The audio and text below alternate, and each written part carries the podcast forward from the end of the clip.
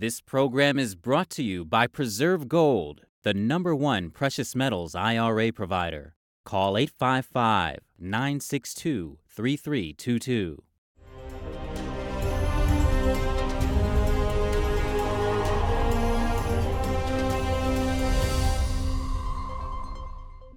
A new bill is pushing back on Chinese purchases of U.S. farmland by slapping a heavy tax on certain buyers.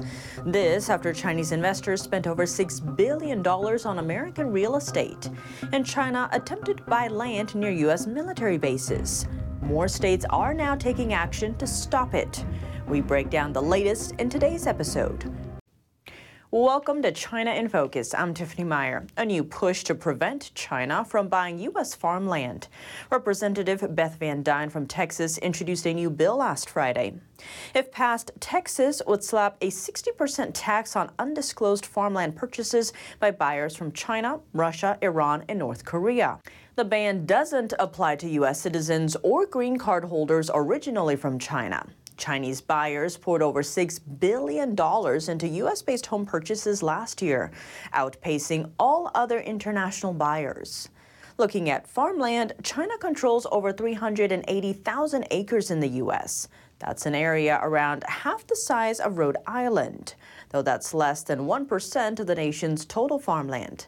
The locations of these land buy-ups are setting off alarm bells. Last year, a Chinese corn milling company bought land 20 minutes away from the Grand Forks Air Force Base in North Dakota.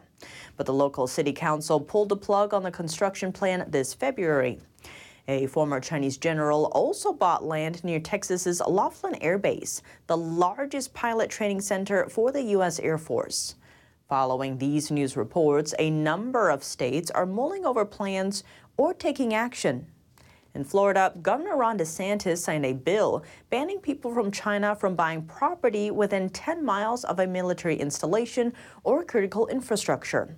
Though it doesn't apply to Chinese people that have become U.S. citizens or permanent residents. The law is set to take effect July 1st. Montana's governor also signed a bill into law. Under it, people from countries, including China, are banned from buying certain real estate such as leasing or buying land and homes near military assets. Texas, Alabama, and Louisiana are weighing similar actions. In the meantime, these bills are also facing pushback from some Chinese Americans. They argue the rules could lead to discrimination and hate crimes. Despite that, experts predict the trend of restricting land purchases by Chinese buyers is likely to continue.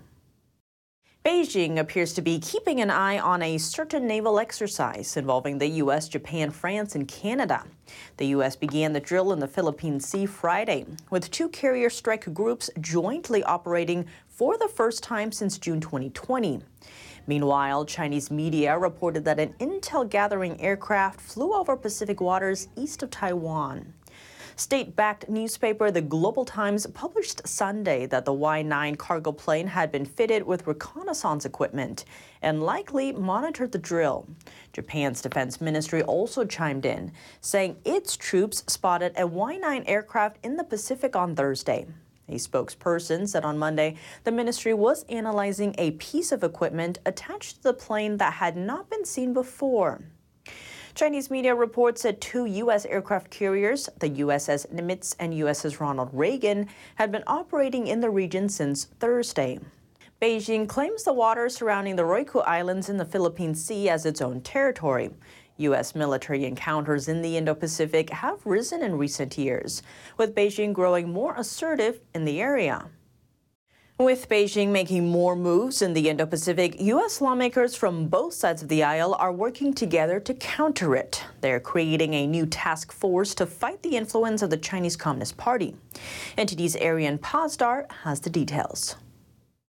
Together, we're launching the bipartisan Indo Pacific Task Force and showing the Chinese Communist Party and the world that we will not play their games or give them so much as an inch in this region.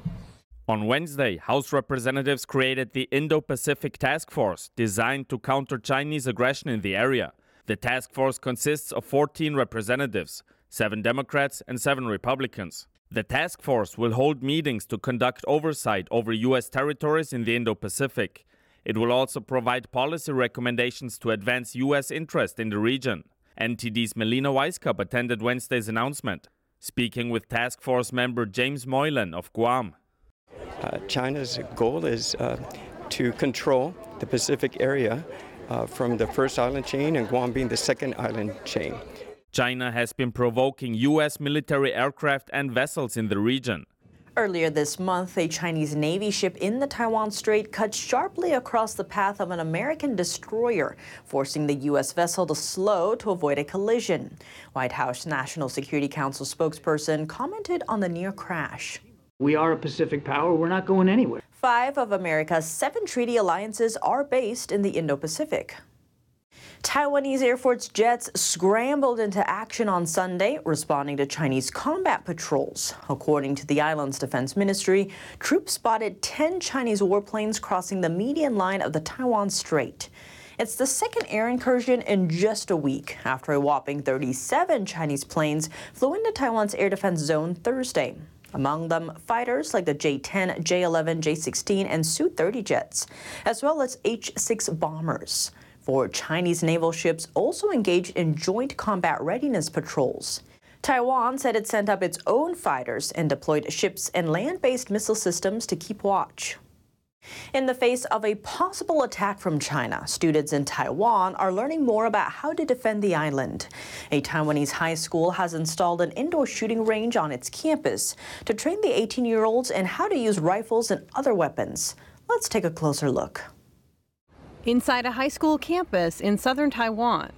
18 year olds are practicing their aim with airsoft guns under the supervision of the school's chief military instructor. Sanmin Senior High recently installed this airsoft gun shooting range. The facility helps students to learn about all out defense, a concept designed to help the country prepare for conflict. Before I learned about all-out defense, I thought that it's a soldier's duty is to protect our lives and assets. But after I became aware of it, I realized that protecting ourselves is everyone's job, not just soldiers or firemen and policemen's jobs. We have to do it ourselves. All out defense is about combining civilian and military resources to preserve national security. Under it, civilians learn first aid techniques, study military equipment and jobs, take part in drills, train to use different firearms, and more. Military instructors are present to help students practice with airsoft guns. I realized that to train a good shooter so that he or she can aim properly and shoot an enemy or a target is very hard. I think it's not so easy to be a soldier. Aside from shooting airsoft guns, students can also experience flying a military aircraft using a simulator. The machine was built with the dashboard of a retired Taiwanese Army helicopter. I will do my one year service. Since I already have an idea about flying an aircraft, I can learn fast and don't need extra training. Referring to Russia's invasion of Ukraine, a lieutenant colonel and chief military instructor at the school says it's better to be prepared in case China follows suit. You've probably seen on the news that there is a war in another country, but we must be aware of the potential danger. If such a situation happens in Taiwan, what are you going to do? How are you going to react? Chinese air and sea drills recently simulated an encirclement and blockade around Taiwan. Beijing said it was intended as a serious warning to pro independence politicians on the self governing island and their foreign supporters. Taiwan has never been part of Communist China, but the mainland's ruling Communist Party says the island is obliged to unite with China by force if necessary. Beijing has threatened to attack if Taiwan declares formal independence or delays talks on unification. In the future, no matter what happens, the students will have a clear concept of what to do, be it protecting the country or self defense. We will be aware. I think this is the most important thing. But military analyst Jerry Song doubts the practical effects of the shooting range. This will only help the students have a concept of firearms. They will know what shooting is and the basic on how to shoot. But they will have to learn further about real shooting with real firearms. The shooting range is open to Sanmin Senior High students as well as to students of other schools upon request. A nation in America's backyard inching closer to Beijing after shying away from its ties to Taiwan. The president of Honduras met with Xi Jinping during her first visit to China. That alongside the opening of the first Honduran embassy in China. Here's the latest. Honduran President Xiomara Castro attended a welcome ceremony with her Chinese counterpart Xi Jinping. It was after the country's foreign ministers unveiled the Honduran embassy in Beijing. Just a few months ago, Honduras cut off its decades long ties with Taiwan before setting up diplomatic relations with Beijing. The country is seeking China's support to ease its debt burden. Washington is watching with concern as China takes away Taiwan's Central American allies. The White House has warned countries not to trust the Chinese regime's promises of aid. Hailstones the size of golf balls battering China's Jiangsu province. Hailstorms swept through multiple districts in the city Saturday. The news was reported on Chinese state TV. Take a look. Much of the province also experienced torrential rain. A power line in one town was struck by lightning, causing power outages to 150 households. The Jiangsu Meteorological Department says strong rain is forecast to continue until Wednesday. Chinese authorities on Sunday renewed their lowest level alert for rainstorms. The affected area includes regions in five provinces. Up to five inches of rain is expected in the northern part of Hainan province. A legal international agreement could be used by the Chinese Communist Party to go after dissidents. UK tax authorities are providing the Chinese regime with data about Chinese and Hong Kong dissidents. It's part of an international anti tax fraud agreement. But it's raised concerns the Chinese regime could use the sensitive information to put pressure on pro democracy activists. NTD's Malcolm Hudson has more. The UK government is giving the personal information of Chinese and Hong Kong nationals living here in Britain to the Chinese regime. The data sharing is part of an international agreement to prevent tax fraud. But this revelation raises fears the Chinese regime will use the details to target activists escaping the Chinese Communist Party. Whether knowingly or unknowingly, the British government is able to share the sensitive tax information. This is addresses, bank account information, how much money they have, um, automatically with the Chinese regime. The tax agreement was launched in 2014, with China and Hong Kong joining the pact four years later. Over 160,000 Hong Kongers have come to the UK since 2021, and many other Chinese nationals have fled China over the past decades. Koo said it's possible for individuals to have their tax information redacted to stop it being shared. However, most of them are not even aware that they can do this because the instructions for doing so are hidden in a crevice on the UK government website. She added that the CCP actively tries to find sensitive information on people. It has set up secret police stations across the world, including here in the UK, to spy on those who have fled China. In 2021, a bounty worth over $10,000 was put on a pro democracy activist from Hong Kong.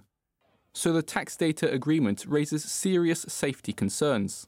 Koo said it's not unheard of for the UK government to opt out of such pacts with autocratic regimes. The British government suspended similar tax agreements with Russia and Belarus to protect um, the Ukrainian citizens that were fleeing to Britain. So there's no reason that the same cannot be done um, with China and Hong Kong. She said people from China and Hong Kong deserve to feel safe here in the UK, and added they should have easier access to information to allow their human rights to be protected. Malcolm Hudson, NTD News, London. Next, let's zoom in on Amsterdam, where lawmakers are taking another step towards safeguarding technology. Some of them pushing for a new plan to screen international students before they can access doctoral degree programs at Dutch universities. The country's education minister said on Monday that international students funded by foreign state run agencies like the Chinese Scholarship Council would be investigated. The move is an expected one. Dutch technology is an attractive target for espionage, and China is known for its attempts to acquire valuable technology for outside its own borders.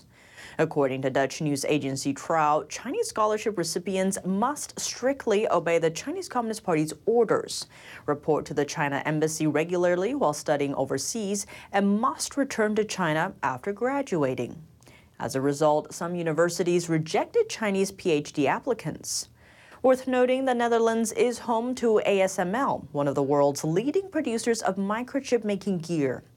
Early in March, the Dutch government placed export restrictions on ASML's microchip printing machines, blocking them from being sent to China. That's including its most advanced tool, deep ultraviolet or DUV machines. ASML is the world's only producer of these machines, which are key to producing the globe's most advanced chips. Two recent videos on CCP officials went viral on Chinese social media. One brought to light the extramarital affairs of a state owned enterprise leader, prompting his ouster. The other betrayed the inner voice of the Communist Party's grassroots cadres. Let's take a look. Last week, a Chinese Communist Party official was caught on a romantic stroll with his secret girlfriend. That was on the streets of Chengdu, a metropolis in southwestern China. There, fashion photographers often take quick snaps of pedestrians in stylish clothing. The clip soon began circulating online. People identified the man as Hu Jiyong, a married executive of a PetroChina subsidiary. He also served as the company's Communist Party secretary, a top leadership position. The woman holding his hand was his colleague. Beijing owned PetroChina is the country's largest oil and gas supplier. The company has issued a statement relieving Hu of his duties. Within one day, the topic attracted over 1 billion views on China's Twitter like platform, Weibo. Some noticed that the woman's handbag seemed to be a limited edition Lady Dior, allegedly priced at more than $5,000. In another video, a couple of civil servants appear to be filming a nationalist propaganda video. When they heard a man say, All for the people, the group couldn't help but bursting into laughter.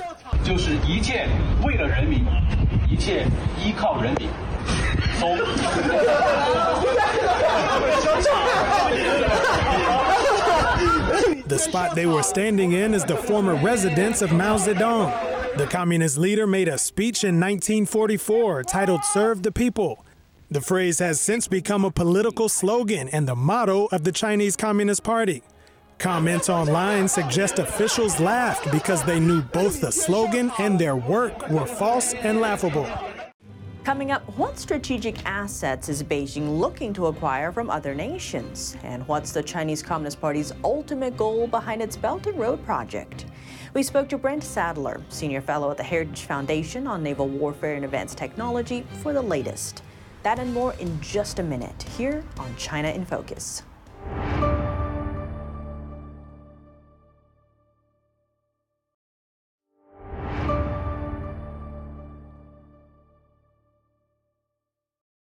Welcome back to China in Focus. I'm Tiffany Meyer. What does China's top infrastructure project, the Belt and Road Initiative, look like right now? And what is the Chinese Communist Party's ultimate goal? We tap Brent Sadler, Senior Fellow at the Heritage Foundation on Naval Warfare and Advanced Technology, for answers. He's also the author of a new book, U.S. Naval Power in the 21st Century, a new strategy for facing the Chinese and Russian threat. When we look at Beijing, they have the Belt and Road Initiative, this massive mm. infrastructure plan. They have a lot of ports that they're buying. They just got a bigger stake in one in Hamburg. How does mm. that all play out in terms of geopolitics? Well, in the geopolitics, if you've got, so behind many of those deals are personal kind of affiliations and you know, there can be some, you know, individual profiteering that's going on. Uh, I wouldn't call it necessarily bribery, but it's also the holding out of economic benefits Mostly they can be targeted to an individual's political constituency or an individual themselves to buy political favor for a decision. And sadly, too often, even like in this deal in Germany, it could turn out that while they may have the favor of the current political leadership in Berlin, um, once the decision's made, the Chinese then all of that, that those promises dry up because they got what they want. It's very transactional. Uh, so sustainability is not an assured feature of it. The other thing is Sri Lanka learned is the Chinese, if you can't pay back a high interest loan, and many of these Belt and Road initiatives come with high interest loans, uh, then you go into restructuring that, that agreement and you get stuck into debt diplomacy or debt entrapment. And they had to actually sign away for 100 years uh, the control of Hambantota port, a deep water port in Sri Lanka. Uh, so this is a game that does have some weaknesses. The United States has not played in it, but it requires the Navy the State Department and commerce to play together to identify and figure out where these potential uh, opportunities avail themselves to complicate Chinese uh, investments. We did that with uh, Equatorial Guinea. I think there was some awareness uh, back about a year and a half ago that the Chinese were looking there in Western West Africa, Gulf of Guinea, to get a base. Unfortunately, we didn't have all of the insights that we needed to head off a potential deal in the Solomon Islands. I would submit we and our Australian allies should have, um, but we failed. And naval statecraft, that coordination between diplomacy, economic statecraft, and a naval presence allows you to be more responsive than what the Chinese model is. It sounds like in a lot of these cases, strategic assets are falling into Beijing's hands. What mm. is the Chinese regime's ultimate goal here? Well, there's so there's the number one goal is to be able to contest Taiwan's, you know, if they should decide to become independent. That's number one, job number one. If they fail that, the Chinese Communist Party will collapse. At least that's the conventional wisdom. Uh, more likely they will be contested domestically and that would be a very violent future for, for mainland Chinese. The second one, and it's more of an economic, they want to regain an economic, but also a diplomatic, and also be the standard setter for the laws and the regulations, not just in China or in near abroad, but globally. And so by having that influence through the economic trade, trade routes connected through ports and also overland by rail, they can actually start to exert increasing pressure and increasing influence on not just a military Taiwan scenario, but on a, a basically setting the standards and also the terms of trade globally. It seems to have been seeing some hints of that. There was the peace deal between Saudi and Iran that was brokered by Beijing. There's talks of Beijing brokering a potential ceasefire between Russia and Ukraine. Those were normally roles reserved to the U.S. How do you see, what do you see happening in terms of the international led order right now? Well, I don't see a common thread on both of those with China. I, again, uh, the Chinese are very, the Chinese Communist Party is very pragmatic and they will ebb and flow as the conditions on the ground dictate. Ukraine looks like over a year of pressure decided finally to come out and basically have a giant nothing statement. It's really dead on arrival what they proposed, and there wasn't anything tangible for how to end the fighting in Ukraine that they were putting forward. Um, no surprise. But I feel that they were compelled because of diplomatic pressure from their partners to at least say something, to provide some top cover. Nothing more. Certainly, they aren't put, applying any pressure on Moscow, uh, and, and potentially even sanctions relief is what they're up to. Now, the, uh, the second one that you mentioned, uh, I'm not so sure that uh, we have a clear picture yet on what really was going on in Saudi Arabia, but I wouldn't put aside personal animus. Uh, before President Biden, when he was a candidate, uh, there was a lot of very vitriolic uh, rhetoric that he was spewing out uh, over the, the killing of Khashoggi, the Washington Post reporter, in, uh, in a Saudi consulate. Uh, you know, reprehensible, but by his rhetoric, he alienated the singular most powerful person in Riyadh. And we needed that. We needed Saudi Arabia during the COVID uh, era. We need them for oil to produce more oil, not for us necessarily, but for our allies and partners. Uh, they weren't playing. And I think this is yet another example of the personal animus with Biden himself playing out. Uh, face is an important measure. And the first meeting that President Biden took to Saudi Arabia, where he met the king and, of course, uh, the crown prince, uh, he continued to insult him. And so I think we're kind of bearing the fruits of that, unfortunately. That's all for today's China in Focus. I'm Tiffany Meyer. If you have any feedback on the show or have something you'd like to see us cover, send us an email at chinainfocus at ntd.com. We'd love to hear from you. Thanks for watching. See you tomorrow.